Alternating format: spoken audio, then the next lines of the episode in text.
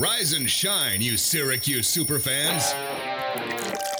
It's time to pour yourself a tall, delicious glass of orange fizz. Syracuse recruiting news, insider information, latest SU buzz. The Syracuse blogosphere comes to life on the Central New York airwaves. It's Fizz Radio. Syracuse football comes so close, but cannot get the job done. Hello, ladies and gentlemen. My name is David Edelstein here on the Orange Fizz post-game podcast, where Syracuse football took a 44 37 heartbreaking loss to the Pittsburgh Panthers on the road. Just a tough one to swallow for the Orange, who started off this season with so much momentum 4 and 0, but now have lost the past two on the road. The momentum shift has been noticeable. Of course, this game going all the way until overtime. So it was just that little bit at the end of this Pittsburgh game. And also last week, just that little bit on the last minute of the regulation play against Clemson that the Orange has fallen apart. In today's game, the Orange and the Panthers both scored 14 in the first quarter, so each of them coming out strong. And then Syracuse going into halftime just down a little bit against Pitt by a score 20 17. So just a field goal difference. Starting off the third quarter, there was a big shift in the game. Potentially could have derailed either team's success going into the rest of the game as there was more than an hour rain delay, just torrential downpour in Pittsburgh. Not something the Orange would have dealt with at home. Of course, Carrier Dome has a roof, but on the road, the rain delayed things for a while coming into the third quarter. So then they picked it back up around 3:25 in the afternoon was the scheduled time and the Orange wind up coming back and asserting their dominance again. 14 points in the third quarter. The Panthers did wind up getting 7, but Syracuse regained the lead.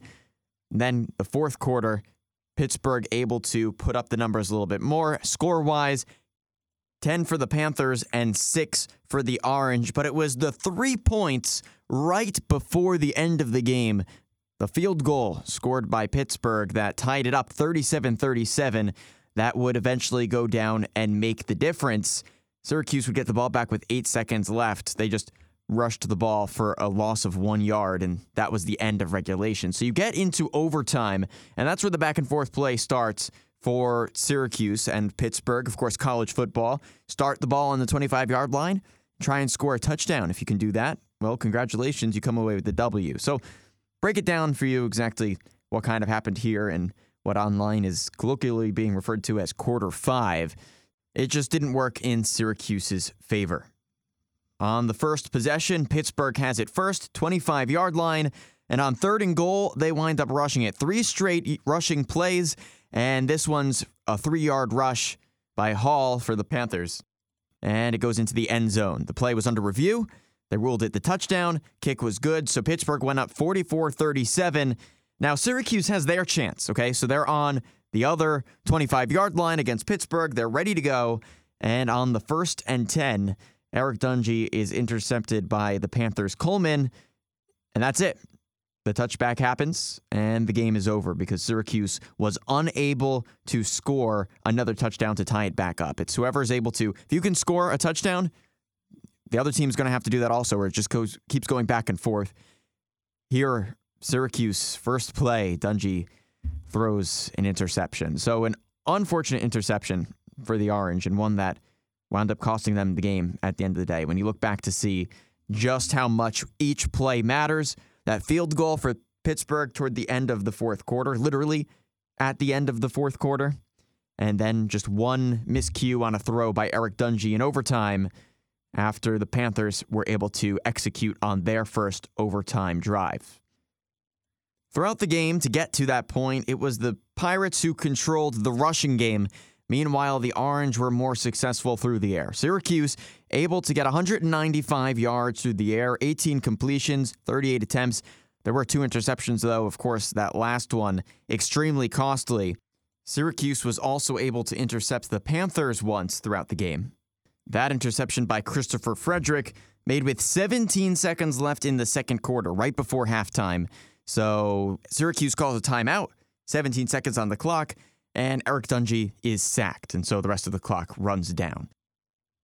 As far as rushing goes, Syracuse 177 total yards. Well, that's compared to Pittsburgh's 265. Something we've heard Dino Babers talk about all season long so far is needing to shut down the opposing team's running game.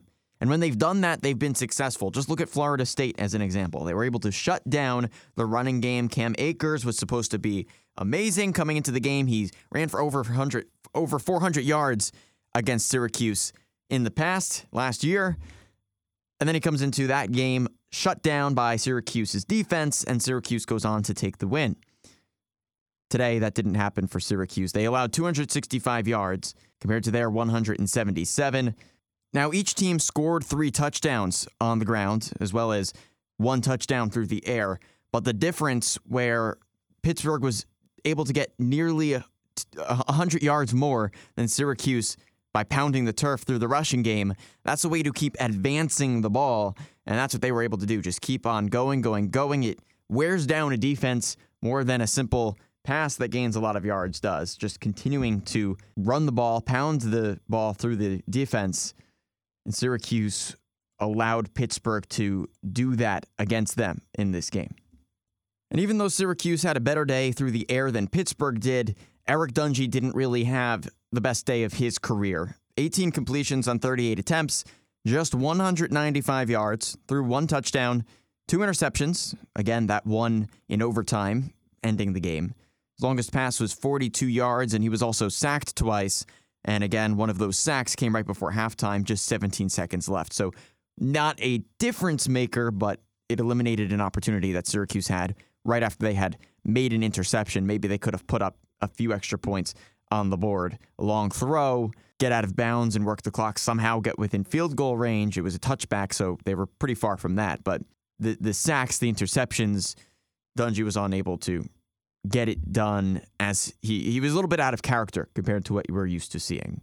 On the ground, Dungey did lead in rushing, 81 yards. Then it was Dontae Strickland and Moe Neal right behind him, 48 and 38 yards, respectively.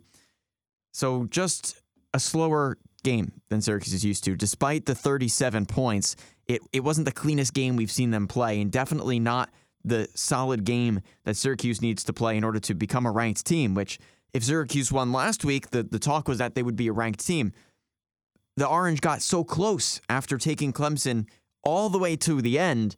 And then this week, they're like, okay, if we get another win here, we were four and one, get another win, five and one, we potentially could get ranked, the Orange could be in the top 25. But then again, literally down to the last second, it was that interception last second that made the difference. And you look at the stats, it's not as clean of a game as Syracuse probably would have liked to play.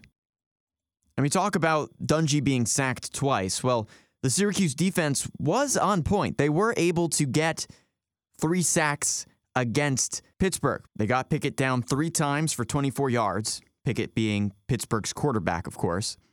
And they were able to keep up the pass rush that has been successful for them over time. But for whatever reason, we're not able to hold the fort on the line when Pittsburgh was running the ball. And the Syracuse offense was pretty good as well. And any other day, if you told me that, hey, on third down conversions, Syracuse is going to go 10 for 18 in this game, which they did, I'd be pretty impressed. Especially when you hear that Pittsburgh only went 3 for 12 in that same category. It just didn't wind up turning out that way. There is some kind of imbalance in this game that we haven't seen so far this year, where a loss like last week against Clemson was one heartbreaking at the last minute, but one where you could say, okay, we could feel good about this loss in a way. Would have been even better if we won, but we could feel good about how we played the number three team till the last minute. They ha- we were winning most of the time. But here against Pittsburgh, just falling behind, spent a lot of the time behind Pittsburgh, whereas they haven't trailed much in any other game before this game at the Pirates. So, one to hopefully not knock the Orange off balance for the rest of the season. But you look at those four wins, and you know Syracuse has not gotten more than four wins in the past three seasons. They're looking for that fifth win. It feels like they could have gotten that fifth win. They could have gotten it against Clemson. It would have been huge for the program. Could have been huge for the year. Could have gotten the win today against a Pittsburgh team that was under 500. and now suddenly beats the 4 and 1 Orange, makes them 4 and 2. Don't want to have a repeat where suddenly you get knocked off balance after such a powerful start to a season and then wind up going 4 and 8 again for the fourth season straight. That would probably be the worst nightmare for Syracuse fans, for the Syracuse team, and especially for head coach Dino Babers, as it finally feels like that cake he was talking about for a while is really being eaten. Now, the good news for the Orange is that they have a bye week next week. They're off for the week, time to recuperate, time to slow it down, evaluate what worked out pretty well so far this season, see what went wrong here on the road against Pittsburgh, and just take a moment to mentally refresh. Take a time for it's halfway through the season, six games down, six games left on the schedule. Calm down, figure out what you need to do because the Orange have been having arguably their best season in a few years right now in 2018. And they just need to kind of shake off this Pittsburgh loss. Hopefully, they don't think about it too much during this bye week, though. The one concern about a bye week when you're coming off a loss is that you're just going to keep thinking, man, we lost, man, we lost, man, we lost. You don't have that same energy of let's get prepared. Okay, right away, we've got to turn our mind to next week. Well, because there is no next week. It's in it's in two weeks from now. You have a whole 14 days to really internalize what just happened.